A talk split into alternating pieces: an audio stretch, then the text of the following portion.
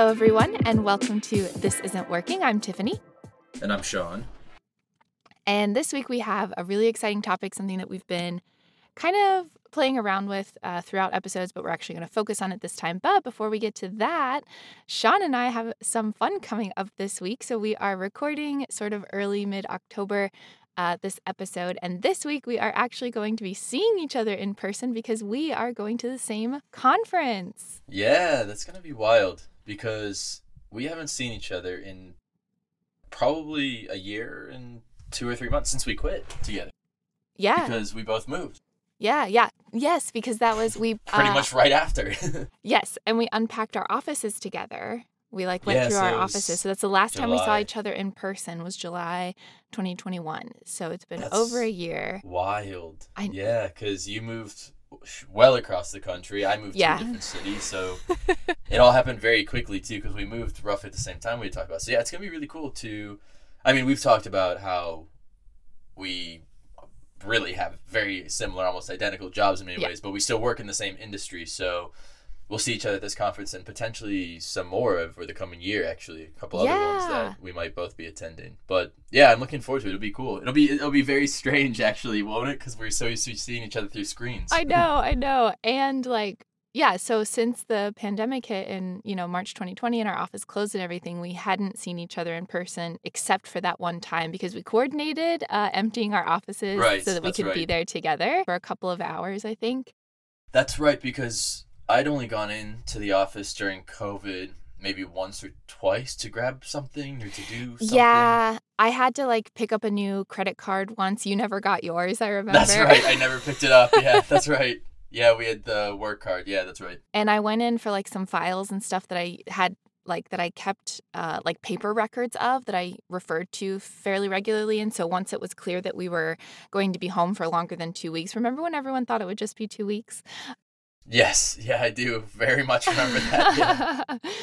Actually, when we both got these new jobs, I think we were like, this will be so exciting. Like, we'll see each other at some conferences. Um, and we knew that the odds were really good that we'd be seeing each other in person in May uh, during like one of the biggest conferences in our field. But then we discovered that we were both going to this one as well, and possibly also one in December. So we'll see how that plays out for yeah, you. Yeah, not sure about that one, but um, that would be cool for sure. So yeah, now that things are kind of open, well, pretty much open again, and yeah, traveling has resumed and all stuff like that. I think you know the likelihood is is definitely more frequent, which is cool because we live very far away from each other, so it's not yeah. like easy for us to just meet up or anything like that. So right. it's kind of cool. And back when we could, uh, you know, like when we were working together in person, we weren't really friends. So we didn't like do anything together. and it was like the middle of the pandemic anyways. So even if we right. were, we probably wouldn't have seen each other that much anyways. Yeah. But yeah, so it's just fun. It's just going to be fun. Yeah. It'll be, I mean, it's a brief conference, but it's still kind of cool. Yeah. It's going to be really quick. And I have to travel back to the other side of the country to get to it. Yeah, you have an unfortunate journey, but uh, I have a much much easier one. But um, I think I at yeah. least have nice airports. I know that that sounds like the lamest thing to look forward to, but actually a good really airport, yeah, is helpful. Yeah. I've been in a lot of airports. Some of them are just boring, and I will just like read. But I love just kind of like strolling through an airport to kill some time, stretch my legs before being on a plane. Oh, for sure. Yeah, I absolutely have to walk around. Speaking of, let's say, the time when we worked together. and sort of our Brilliant viewpoint transition. on that. yeah, thank you. Today's topic is really focusing on you not oh so the, the title of this episode is you don't owe them anything you don't owe your employer more than what your employment contract says or your job description says any of that sort of thing we've talked about it plenty of plenty of times over the course of you know these two seasons the idea of people going above and beyond with very little payout or reward or incentive to do so. Yes. So we're going to use a good chunk of this episode to look at the things that employees feel guilty about for next to no reason or because they're just good people. Right. but they're they're things that they should not feel bad about. So I don't know where you want to start. We have we've put together a little bit of a list of some of the the usual suspects, but I don't know if there's one that's that's particularly calling you out. So, before we totally get into it, I will say that we will discuss quiet quitting later in this episode. This is not an exclusively quiet quitting episode, but I'm assuming based on like the description and how we just laid things out that people are going to be expecting that. So, we will get to it. We have strong feelings about it, but it's not going to be the whole episode. As a side note to quiet quitting, it's funny that it's included in this episode because we were thinking about doing an entire episode on on that whole phenomenon and we thought it wouldn't be timely, but it's still coming up. I was just going to say that. Yes. oh, really? yes, that was exactly what I was going to say next was because like a little, you know, hope that it'll still be timely by the time that this one comes out because we're recording uh, a few weeks ahead at this point. But I, I just kept hoping it would go away and it hasn't. Like I didn't Not really, no. Yeah. I, I didn't want to have to talk about this, but it's still here, so we will. Yeah, we were going to ignore it, but yeah, we were. We, are. we were going to ignore it because we were putting episodes out a little bit later due to like the travel and things that we had this summer. And we thought, well, it might not make a lot of sense by the time that episode would actually air, but it's still around. People are still talking about it. People, in fact, will not shut up about it, so we won't either. Not at all. So that's that's coming later. But for now, um, as you said, we're going to talk about sort of just like why and how and in what instances uh, employees feel guilty when they just really don't have to. And I know that like we have both um, fallen victim feels like a little too strong of a phrase, but like we've both experienced this. Yes. Because we just like want to do good work. We're passionate about the work that we do, the the people that we work with in terms of our clientele. But I think let's start with not being able to take on more work. I know that I've talked with lots of my friends about this recently and they just can't they feel like they can't say no when their boss or their team asks them to take something else on and i am the exact same way like i will absolutely not say no the only time i will kind of admit that somebody's putting too much on me that I just can't keep up or that like the quality of my work is going to suffer because there's just too much to do is if I'm like explicitly asked by my supervisor like can you actually do this or would this be too much? Or if you take the lead on this what kind of support would you need? Like I need to be expressly questioned about it otherwise I'll just be like uh-huh yeah I could do it. Don't even worry about it. Right yeah yeah yeah yeah. No I see what you're saying. That is challenging because it may but if you were to turn down additional work it could have unintended consequences. Like you know you might not be considered for promotions or raises or people think you're out of your depth even if you're not you just have a capacity constraint at some point. I feel like it can just have some ne- negative ramifications and some positive ones. I mean for you individually i mean it could set yourself up with with healthy boundaries and maybe make the organization think like, oh, we need additional staffing or some other additional resource in order to support this effort. But I just I always get nervous about saying no because uh, you know could be like, oh well, I guess they can't handle this workload or they can't do this, they can't do that, so they're not going to be able to handle a promotion or you know more strategic work you don't want to seem incapable and you don't want to seem like not a team player. You know, if everyone else is saying, yes, please give me more work, I, I can absolutely handle more work. And I, I feel like in most situations, in most offices, most teams are generally like kind of understaffed as a baseline. Like, I don't feel that yes, way yes. right now. We're doing a lot of growth. And so, like, probably we will need more staff eventually. But like right now, my team is very small and it needs to be. And I'm good with that. But in all other offices I've ever worked in, at some point, we all just kind of realize like, they're asking us to do more and there aren't any more of us. How do you balance that? And you want to still do your work setting those kinds of boundaries should be really healthy for everyone. As you said, it should indicate to the organization that if they want more things to be done, they need to hire more people to do them and maybe be creative. You know, they you don't have to just duplicate an existing role. Like if I when we worked together, I don't think that our office needed another me, but we needed some other support staff that could manage maybe take one whole project off of my plate and one project off of your plate and that would be like an entirely full-time role for a oh, single easily. person. Yeah for sure. Something to focus on. So it could be like that and then if you as like the office manager or you know the head of the organization or whatever if you're concerned about like the financial commitment of another staff member think outside the box. Like you don't just have to copy paste the people that you already have. You can have a role that costs you less but is still paid fairly for the work that is expected of them and can help support the staff and the team that you already have. So i think that it should be something that leads to solutions And that if I'm the person who's saying, no, I really can't take that on, I want to focus on the things that I'm already charged with and I want to do a good job. That should be good for everybody, but it all just feels so bad to say and to admit. It does. It does. You're right. Because you're right. We've both worked at organizations where a lack of staff is a, a very real problem. But I think the other part of it too, I'm, I'm actually of the mindset where, you know, staff just hiring doesn't immediately solve the issue and can sometimes actually make it worse. Because I've definitely worked in roles where there's too many people involved in one thing, too many decision makers, or too many, you know, just people working on the problem. You're right, it doesn't have to be a copy and paste job. I can think of times when we worked together where even a part-time person but like an actual staff not a because we used to have student workers in our office Yeah. but an actual part-time staff member could have really alleviated some of the challenges that we were facing in terms of our capacity without being a complete budget drain or anything like that Exactly. which is funny because none of us were paid very well so nobody was a budget drain Right. except for maybe our our director at one point who didn't didn't really do a whole lot but i, I think you're right getting creative with staffing or resource solutions is is huge because remember when we worked together we went through the exercise of if you could eliminate one thing or you need to eliminate 10% of your work Mm, yeah. but it's like, wh- where does that go? You Right. because that was a situation where we weren't doing unnecessary things. It was just we we have two people doing the work of three and a half people, basically, because we had never backfilled some of the roles that had that we had lost. So yeah. yeah, We had right. lost like so two full time and one part time, I think, in our office. That like a- a lot of that work just fell on me.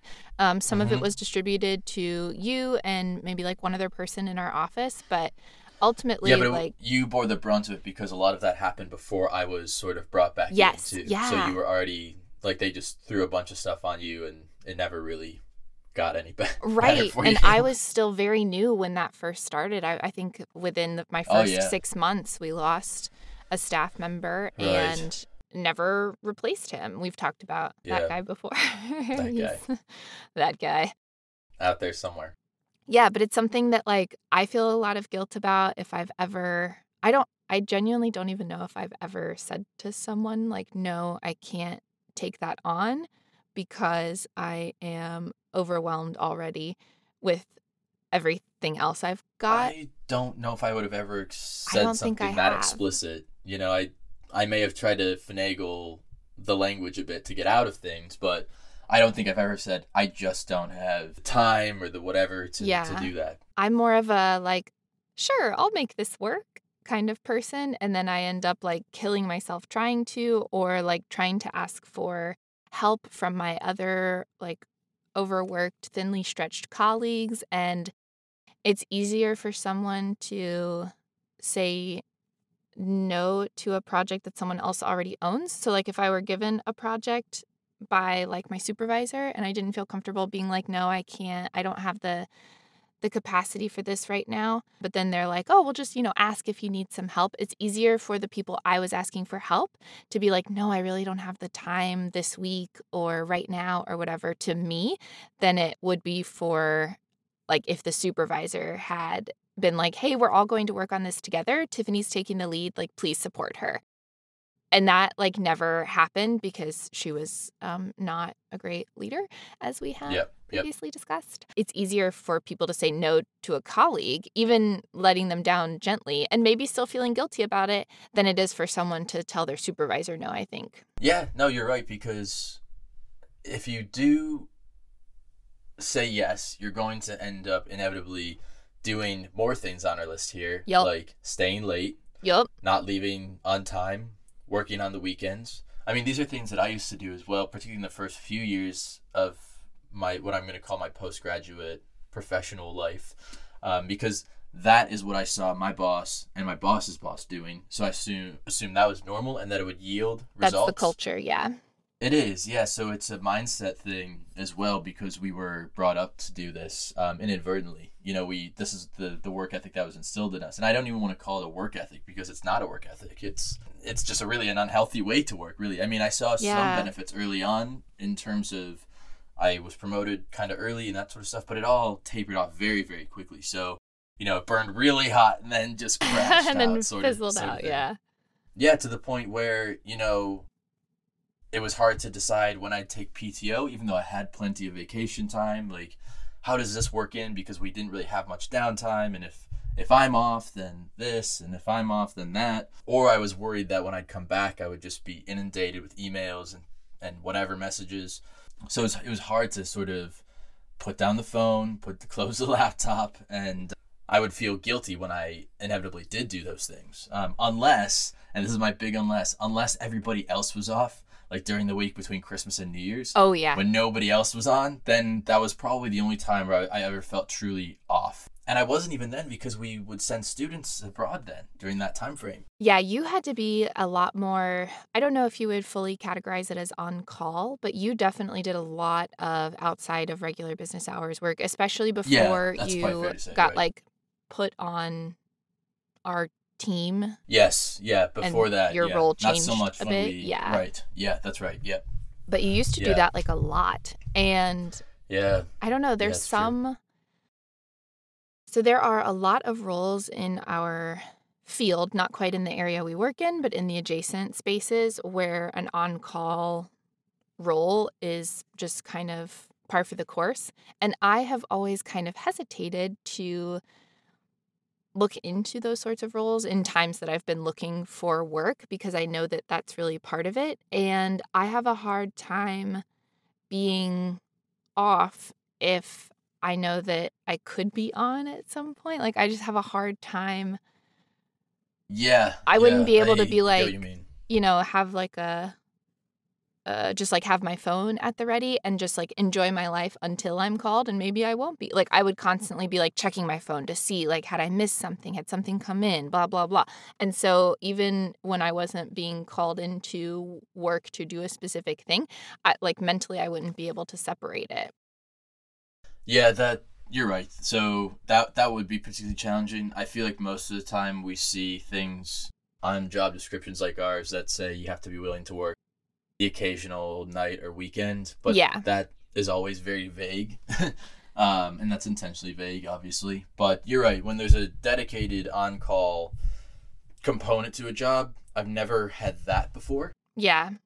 That can be particularly challenging, I would say, because you, even though you're quote unquote off, you're not really off, so to speak. Right. And that's like, I think that that's a, a skill or maybe just like something you kind of grow accustomed to. But I know about myself that like it would be really difficult for me. So when I've seen job postings that otherwise would be like a really good fit, but they have that element, I'm less inclined to look at them more seriously because I just know how I think and feel. And I don't want to put myself through that basically. And I don't want to feel guilty unnecessarily when I maybe can't stay late or rearrange things. I, I have a pretty flexible schedule now. Um, we've talked about like I we have like international components to our work, and so sometimes I have a meeting at like five or six p.m. because it's the morning in Southeast Asia, and that's what works most conveniently for everyone. I know that that's part of the work that I do, and I'm perfectly fine with that because I get that time back. I'm allowed to work a flexible schedule to uh, make up for that off hours time, Yeah, same. Yeah. yeah. which is fine for me. That works for me. I like that. But I would totally understand if people were not interested in it. I get people who are like, these are my work hours, sort of end of story. Yeah. And I don't mind the flexibility of, because there are many, I mean, at least once or twice a week, I have a, a very early call. Actually, there was a couple weeks back to back where I didn't start at my normal time, except maybe like one time. Oh, yeah. And I also have the luxury of, in my afternoons, pretty much everybody is done for the day, except Mhm. maybe a few other people. So I get so much done during those hours because Same. it's so quiet Yeah. and like Slack isn't going off. I don't get many emails. I don't. I might have an occasional call, but it, they're pretty rare. Yeah. So you know, like everything sort of works out well for me as well. But I definitely understand that piece of it, um, or, or, you know, being hesitant around that piece of it. There's no need to feel guilty about that either. Like, if that's your line that you draw, then I think there's no reason to feel like you're doing something wrong if you didn't opt into that. Like our our job descriptions always say that because of the work that we do. But if your job description is like a pretty standard set work schedule, Monday to Friday or Tuesday to Saturday or whatever, 9 to 5, let's be real, 8 to 5, and that's what you sign on to, you shouldn't feel guilty about not being flexible unless the terms of the agreement update to reflect the needs of the organization. When I was traveling, I went. I was on vacation a couple weeks ago, and I worked two of those days um, just because I started mid year, so I have less PTO this year than I, I will in a normal year, and it was fine because when I was traveling, it was a, it was a good day for me to be working. So I remember somebody asked like, "Oh, well, are you working your normal business hours?" I'm like, my, I am, but in the time zone that I, I'm in currently, Right. not in my time zone that normally and You know, uh, I'm absolutely not getting up It's you know, all hours to be working East Coast times Right. for no reason. You know, um, the, it's the same work and it's still getting done. So I thought that was kind of funny when somebody had asked me that. But I was like, I it hadn't even occurred to me to work my quote unquote normal time zone business hours. I just worked the normal hours I did, just in the time zone that I was current at that point located in. I agree. Like that's what that's what would make sense to me. So, moving on to a different sort of area of guilt, which you kind of touched on a little bit, but taking PTO or paid time off, that can be such a big one. I know that I have a story about this. I don't think we've gone in depth uh, about it on the podcast before, but what are what are your thoughts on um, sort of guilt surrounding PTO? I don't feel guilty anymore. Yay! That's great. Since I started this job, I went in with I don't want to say low expectations for uh, that other people should have of me. Yeah. Just that these are par for course. Like, of course, I still get my time off approved by my supervisor, Right. as most people do. Um, I think part of it is that because my supervisor is not American, and most of the people I work with are not American, there's a different mindset about taking time off. Yeah. Um, and I was actually talking with one of my Canadian colleagues, and uh, not that long ago, and the, the baseline, if you've only been with my organization for a year, is you get 20 vacation days, which is in the U.S. context quite a bit. Very generous. four yeah. weeks. Yeah, it's generous. and then every year of service, it increases by a day. So Oh, after okay. my first year, then it'll be 21 days, and then 22, and I think it That's great. hits a cap at some point. But yeah, so pretty reasonable. And then there's a separate 10 days of sick time, so two weeks paid sick time, and then bereavement leave. And then they also give you like a bonus day for your birthday that you can take. So it's a pretty generous leave policy. Yeah. And then, of course, I get to take off relevant holidays. So Labor Day, that sort of stuff, Fourth of July, those types of things. Yeah. And the same as elsewhere. So, you know, my colleagues in India, it's in South Asia right now, it's festival season. So a lot of them are off on and off for like the next two months because it's just random festivals here and there. Yeah. Um, so, you know, total, totally normal. And it, at face value, it looks like that could be really challenging to navigate in a global organization, but it's actually not difficult at all. So, because of that, all of those factors, I don't really have an issue with it. I just say to my boss, "This I'm planning on taking these days off," and he's never, actually, he's never even questioned any of it ever. just says, "Okay, great." So I think he's quite flexible with that sort of thing. It also probably helps because when we worked together, I was always like sick to my stomach with guilt Yes. um, especially if I'd be taking longer periods of time off. The approval process was the same. You just had to get your boss to sign off. So one of my supervisors never cared. She was like, for sure, go for it. Yeah. Uh, but then the one supervisor was always like m- much more difficult about it because it was always like panic mode for coverage on things. It was like, well, who's going to answer phones or what about emails? I'm like, I, I don't know. One of the other three people who work in this office can probably do it for a couple days. Like, yeah. So now, now not so not so many issues. I just am happy to use the time. My 20 days don't roll over either, so I have to use them in the calendar year. oh, so okay. you're really kind of pushed to take the time off. That is kind of nice in its own way. Yeah. It is. It would have been nice to bank it, but my organization doesn't at this point pay out like our previous one did. Okay. That is another reason for me to be more than happy to take vacation time because there's no payout if and when I leave one day. That's a real mindset shift. It is, yeah. So it's kind of like the organization's like, well, if you don't take it, you lose it. So please take it because you need to do that. So, anyways, that's my long-winded. Um, before was problematic. Now I- I don't have any issues, and I kind of was up for my first test of that when I was on vacation a couple weeks ago. So it was really the first time I'd taken multiple days off in a row Yeah. since I started this role. I had the occasional holiday. And so I was really nervous about my inbox and like Slack messages. Totally fine. I just spent pretty much all of, well, throughout the whole week, but Monday especially just catching up on things. And that was it. It was, you just catch up. I mean, it was fine. Nobody was like worried. I said, if there's anybody who needs something urgently, urgently, just message me again so I can bump that up in my priority list. But yeah. yeah, nobody batted an eye. Is just fine. You know, caught up and everything was good. That's so nice. And then you get to actually, you know, relax on your vacation. Yeah, so I'm off again in a couple weeks for a few days, and so now I'm not worried really at all about that because before I was like, oh god, like More so many off, emails yeah. and so much Slack and Slack messages and all this sort of stuff, and yeah, it was fine, and it'll be fine in a few weeks as well. It's not the end of the world. I'm I'm not a in a role where somebody could live or die. So so I love hearing that, and I'm feeling more that way now. But it has taken a while to get, uh, to like shift the mindset because, as you said, like when we worked together, it was really difficult.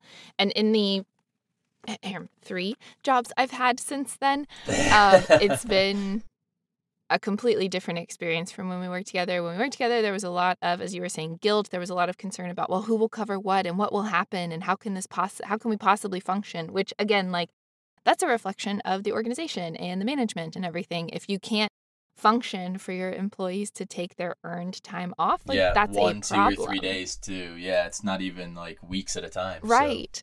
And so that's a whole that's a whole other thing. But the uh, organizations I've been with since have been much friendlier about the policy, you know, and it's uh there are some formal components to it in terms of like enter this in the HR platform.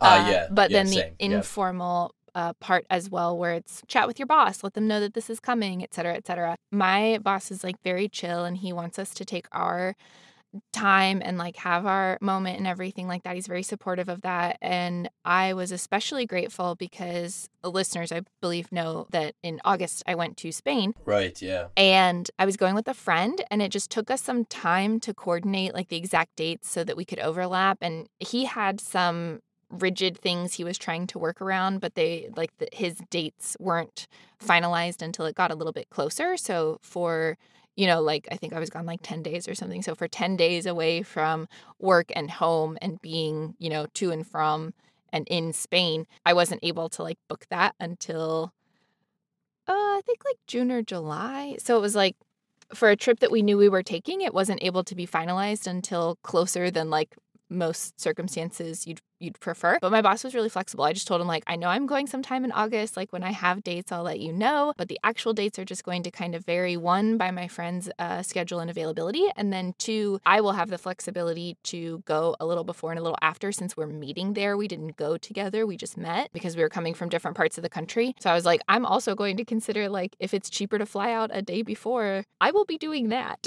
and like I'll adjust my vacation days, or if I get there before he gets there, I'll do like I'll work from Spain for a day or two or something. Like I'm full, and he was okay with that. He was like, "Yeah, just like when it's when it's booked, let me know, and we'll get it on the calendar." So he was really flexible about that, which is the polar opposite of the experience I alluded to when we first started talking about the PTO a moment ago. I think I know which experience you're gonna talk about. I believe but I love do. hearing this one because it's it's always it's always such a funny story to me because it. I, I mean, I obviously know the characters involved, but go on, please. Yeah. it's it was like so traumatic for me. Um, it shouldn't have been, but I'm as we've mentioned before, like I'm a bit sensitive. I'm a I'm a tender little flower, so I take things really personally and really hard, and you know I'm working on that. Anyway, we all have our thing. So when I I started uh, where we worked together, close to the end of the calendar year, and then the following year I had a like in the summer I had a trip planned with my partner we were taking a delayed honeymoon. So this was also like a big deal kind of trip. We had like already had some other vacations planned and then we had had uh, we moved about like our one year anniversary which is when we were planning to take our quote unquote honeymoon so it, it got pushed back a couple of years but we finally got it sorted and booked and arranged and everything and that was when i was at a different job. And so when I got the job where we worked together, the training I've talked about before on the podcast was like very chaotic. It was very intense, but also not helpful. And it just like that trip wasn't until uh, late June. And this was like mid November. So it just really I'd wasn't. say, you were good six, seven plus months away. Right? Yes. Six, eight months. Yeah. Yes. And most organizations have some kind of like vacation debt policy like if you already have something booked obviously they're not going to be like well you can't go that you just like kind of Yeah, go into debt with your hold them up PTO yeah Right. Yeah, that's right. Because the the the person you replaced actually did that with sick time. She got horribly ill when she first started and was in like sick debt for several months. Oh, I remember that accrued her way out of actually. that. She mentioned it. Yeah, Yeah. so- Yeah. So okay, so you had told them like during the interview process or whatever up front that hey, this is a pre-booked trip we're taking. You know, so I will be off those days. yeah. thing. So I did which is not them super uncommon for people to do when they change jobs. exactly. say, Yeah. this is pre-booked. Sorry, end of story. Kind of. thing, Because yeah. in most cases, you have a trip planned out a bit, and so if you happen to change Oh yeah. Right. jobs uh, or organizations or whatever in that time, most people are just like fairly understanding of that and make the appropriate arrangements or say, okay, well, you'll continue to like dig yourself out of the vacation hole until like you've earned back like what you took ahead of time or whatever. So there's usually like some kind of policy for that. And so I did mention that that would be coming and actually it worked out perfectly because uh, like looking ahead um part of our vacation was over July 4th and I had earned by that time like exactly the number of days maybe with one left over that I would Oh, actually needed. need. Right. So okay. it, I wasn't even going to so you need even to go had into the debt. time on top of it. Yeah, Mhm. that's right. Yeah. Okay. Wow. So, um, anyway, starting out uh, around the holiday season and just with the training chaos and blah, blah, blah. And then we were like hiring another staff member that I like sat in on interviews for like my first week. So it was just like a very chaotic time. And I wasn't thinking about like reminding my supervisor about this vacation that I had planned in, you know, six, seven months, whatever.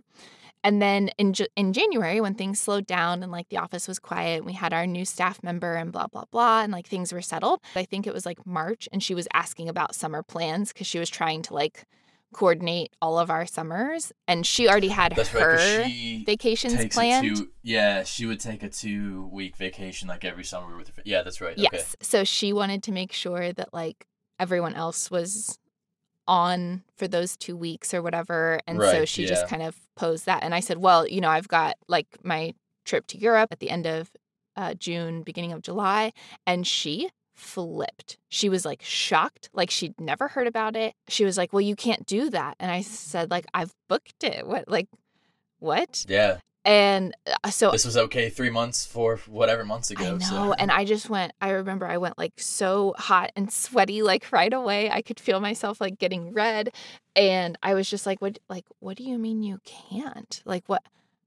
I was just like shocked that she, she even said that to me. And she was like, we have to, you know, stagger our vacations and everything here because our office is so small. And what if somebody else has something booked then? And I said, well, uh, like, I have something booked then. Like, we talked about this. yeah, yeah. And Stagger it around this. Yeah. but I was just so, t- first of all, just like absolutely taken aback. Second of all, I felt Yeah. guilty immediately. Like I had so disappointed this new person in my life that I was like trying to work for and like impress, which in retrospect, lol. But, um, you know, at the time, I was just, I was, I, I, it, trauma, trauma. And as it turned out, nobody else was planning to take any time off during that time frame. Absolutely Of course not. no one Nobody else. took time off. Yeah. No. Rarely did people take time off. people didn't take time off to begin with, uh, but nobody was planning to take that time off. And we already had the long weekend for July 4th anyway. So it was like completely fine. But she flipped and she was just like, You can't do this. You can't do this. You have to like work with me, blah, blah, blah. And I was like, I thought I did work with you. This was me reminding you when you reprompted for vacation requests that like I already had one in the bag. And then uh, I think like a week or two later, we had another one on one, and she was like, I shouldn't have reacted that way. Like, if you, like, this is your honeymoon, like, you should enjoy it. Of course, take it. But like, the damage was done, and I didn't ask for Oh, yeah. another day off, including like sick time or anything, for a year and a half. Like, the, the next time I took days off, that was like uh, end of June, early July, as I said, 2018.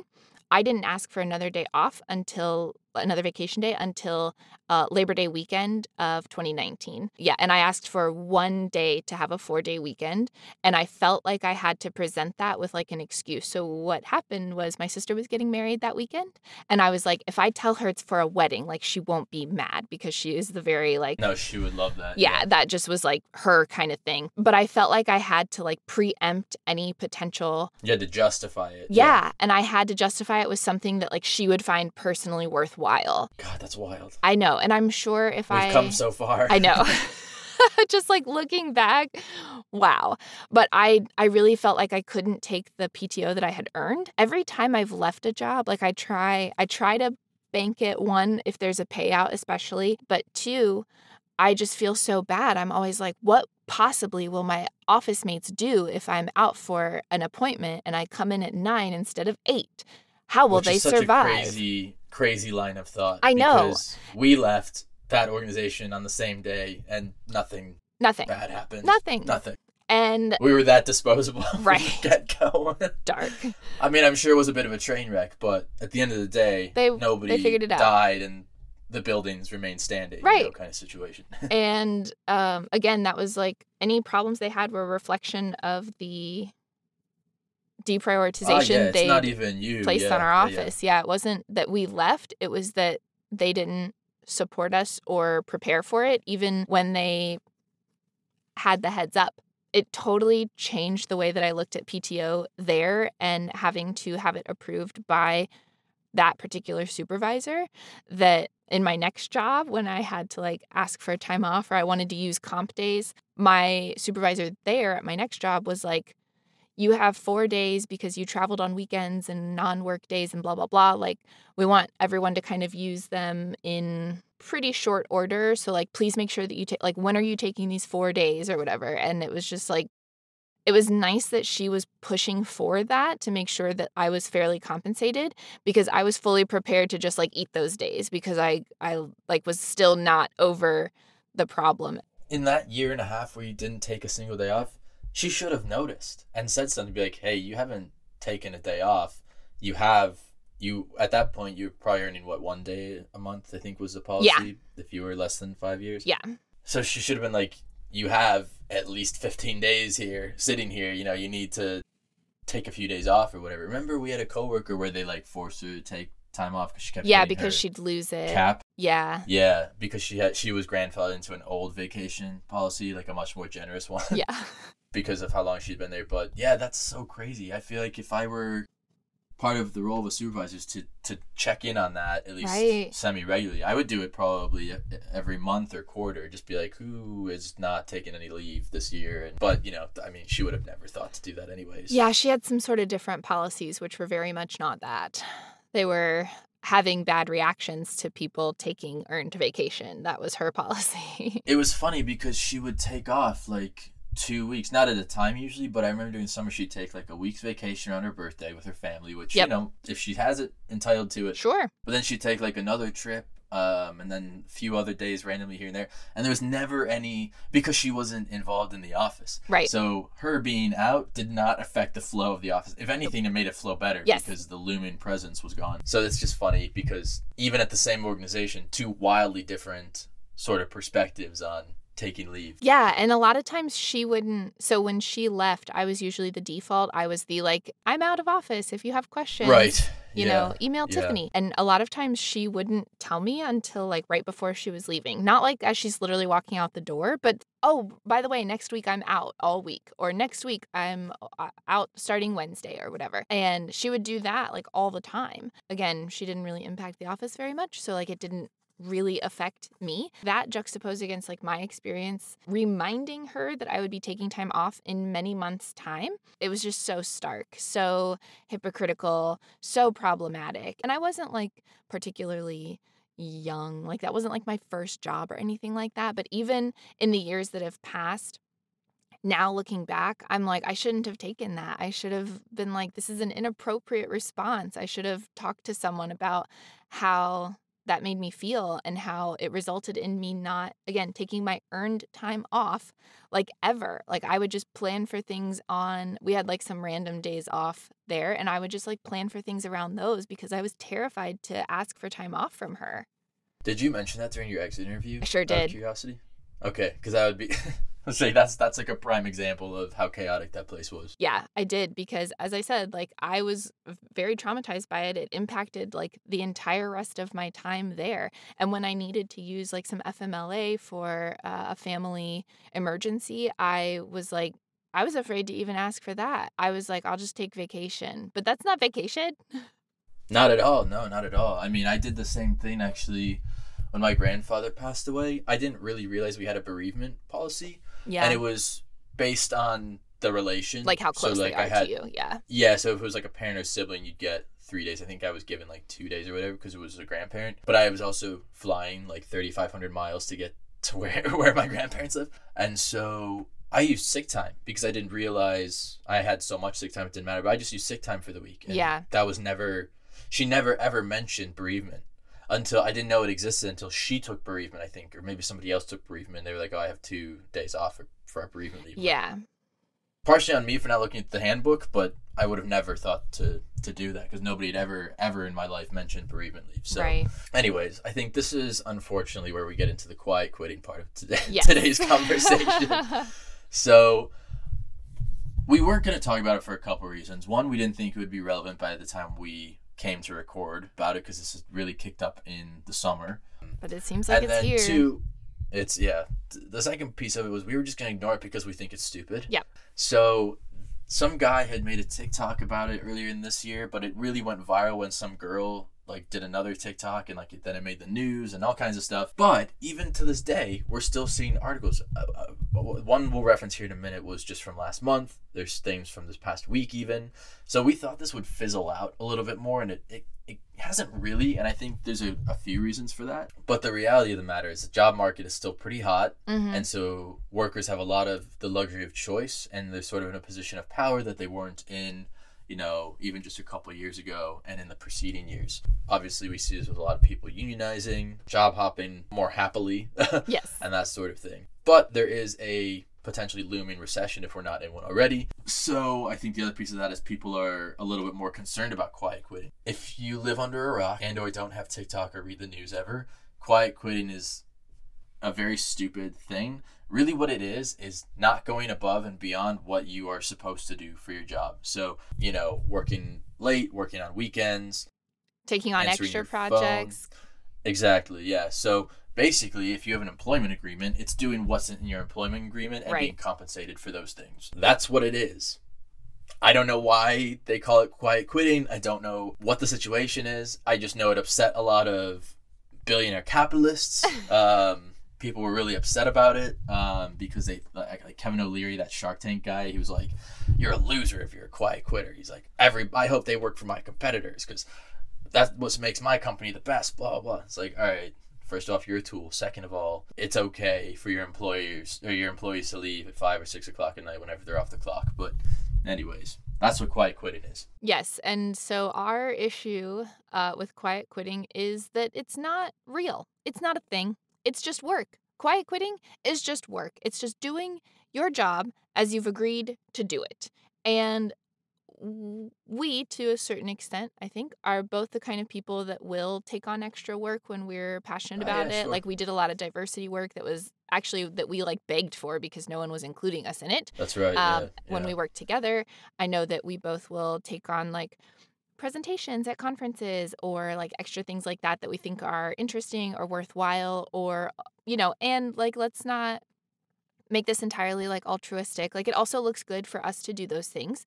We also get to like add those to our resume or talk about them in interviews when we decide to leave where we currently are or whatever. It's professional development. It's great experience. Like there are a multitude of reasons to do something like that, but ultimately, those things are an option. They are not required. And if you're not doing them, there's nothing wrong with that.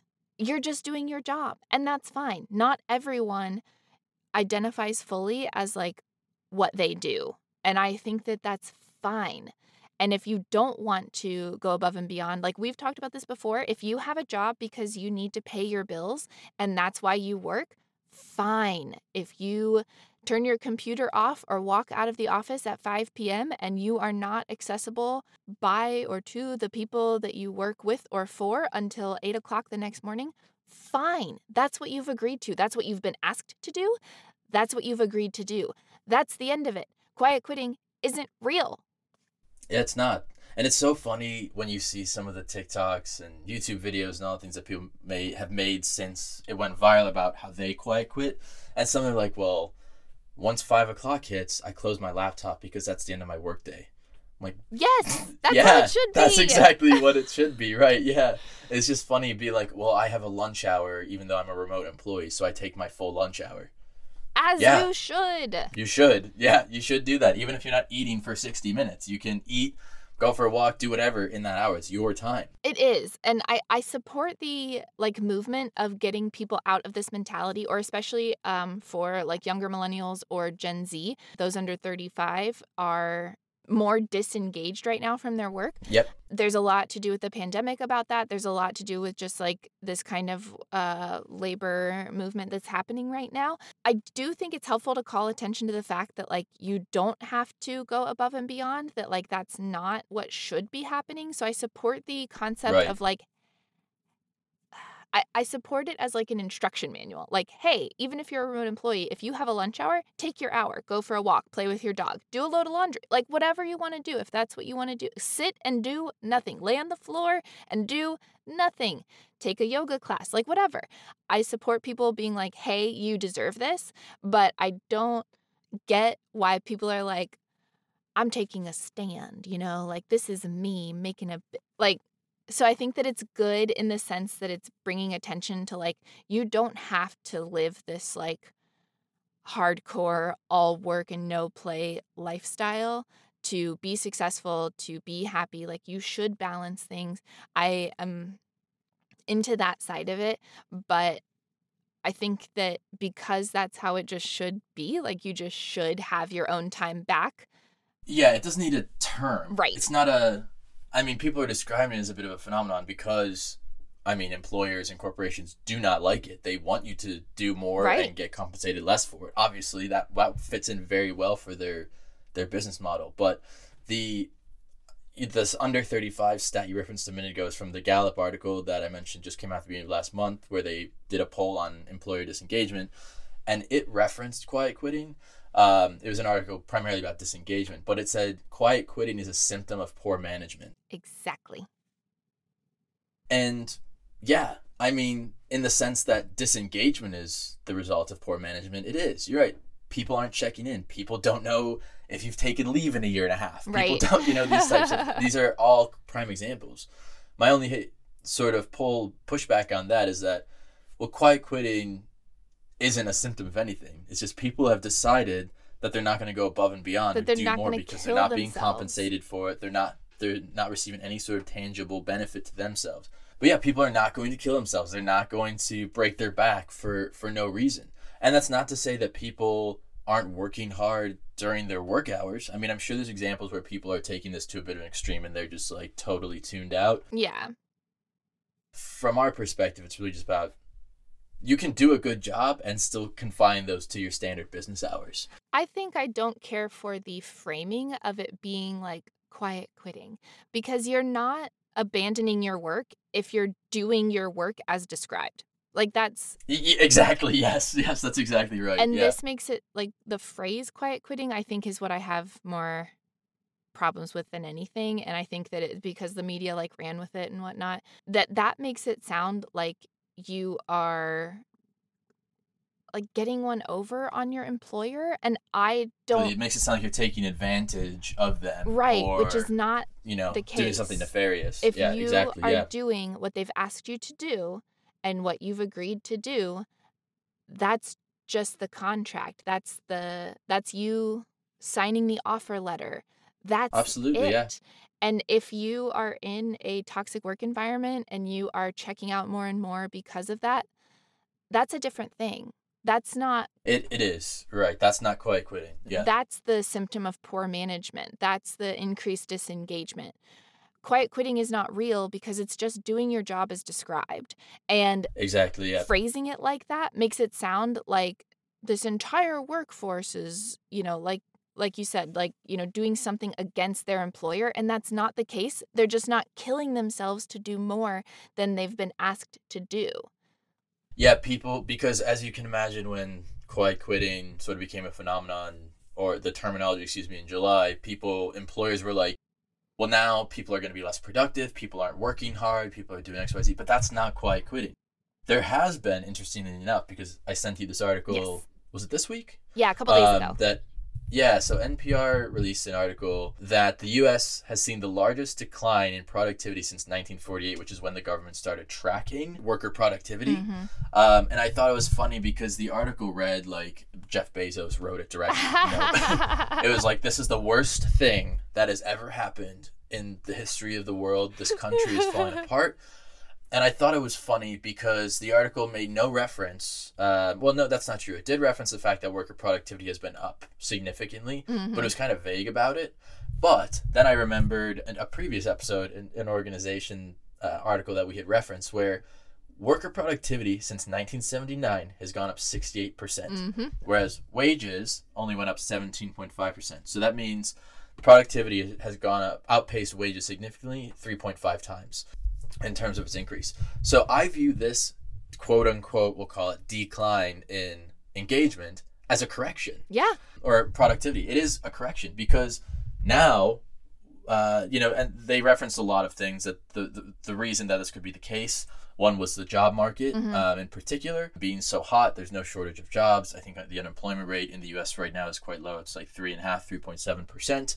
But inflation is still very high. Prices are you know going up and up and up. But when people switch jobs, they're getting significantly higher wages generally. Obviously, not a universal experience, but it just felt like a productivity correction because until wages match that, let's call it 68%, you know, there's no reason for people to be more productive. Right. And I think that's sort of fallen from this quiet quitting thing. So it could be a result of people just confining their work to their work hours. You know, there's there's no real rhyme or reason that I can see for this decline, but I think there's a lot of factors at play. But I just thought it was really funny that this article was like all doom and gloom Yeah. The framing because like the, the is economy is gonna crash. Yeah, they were like, if people are less productive, what does that mean for the economy? I'm like, I mean, yeah, I mean the economy may not grow as fast if we're we're less productive, but at the same time, like wages haven't really kept up Right. with that productivity. Just over the last couple of years, have we seen sort of these sort of ludicrous? Well, they're not even ludicrous, really. These more appropriate wages because people are desperate to find work And so they're actually paying market value. because they have to now. Right. Whereas before they never had to because of this really what I'm assuming will be a once in a generation shift, you know, into our favor because there will come a time when the employers are up again. Yeah. Whether we hit a recession or what you know, whatever happens. Um, there will come a time where they have the upper hand again. So we have to get as much as we can now before that time. And I agree. I think that the worth workforce on the whole is owed this improvement. And it's, you know, not any one individual because this is over what, like 60, 70, 80 years, whatever. I can't do math. But labor in general is owed more. Right. Well, and then then part of the article was oh, and we'll link the articles and that we've referenced today as well. But this article was like, oh my god, if we keep pay- paying people more, you know, it's just gonna make inflation worse. And I'm thinking like, people need higher wages in order to keep up with inflation because any sort of raise that's less than seven or eight percent that somebody has gotten in the last year is meaningless. Right. Because the price of fuel has gone up, bread, Cost of living, eggs, you know, the staples that people look at.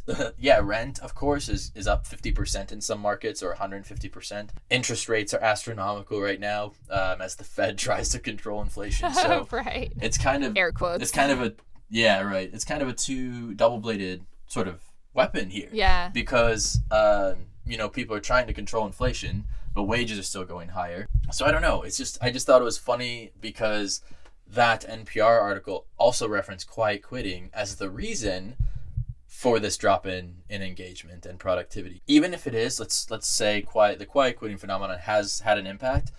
Again, it's just a productivity correction then. Right. People are still being very, very productive, just not as much as corporations or businesses would like them to continue to be. Right.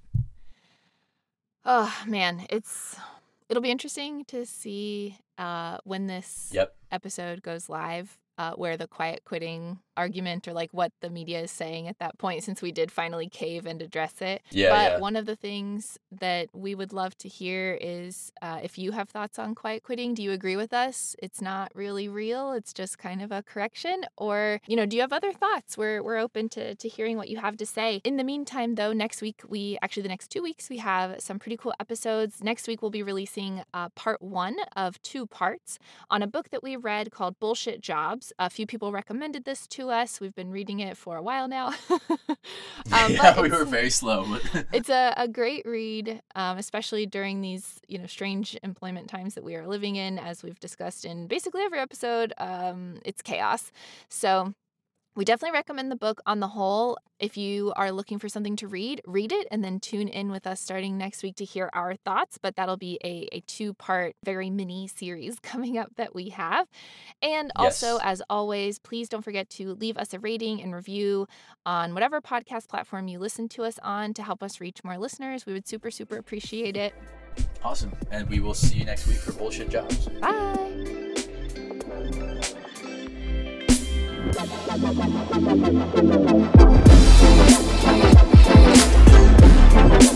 you.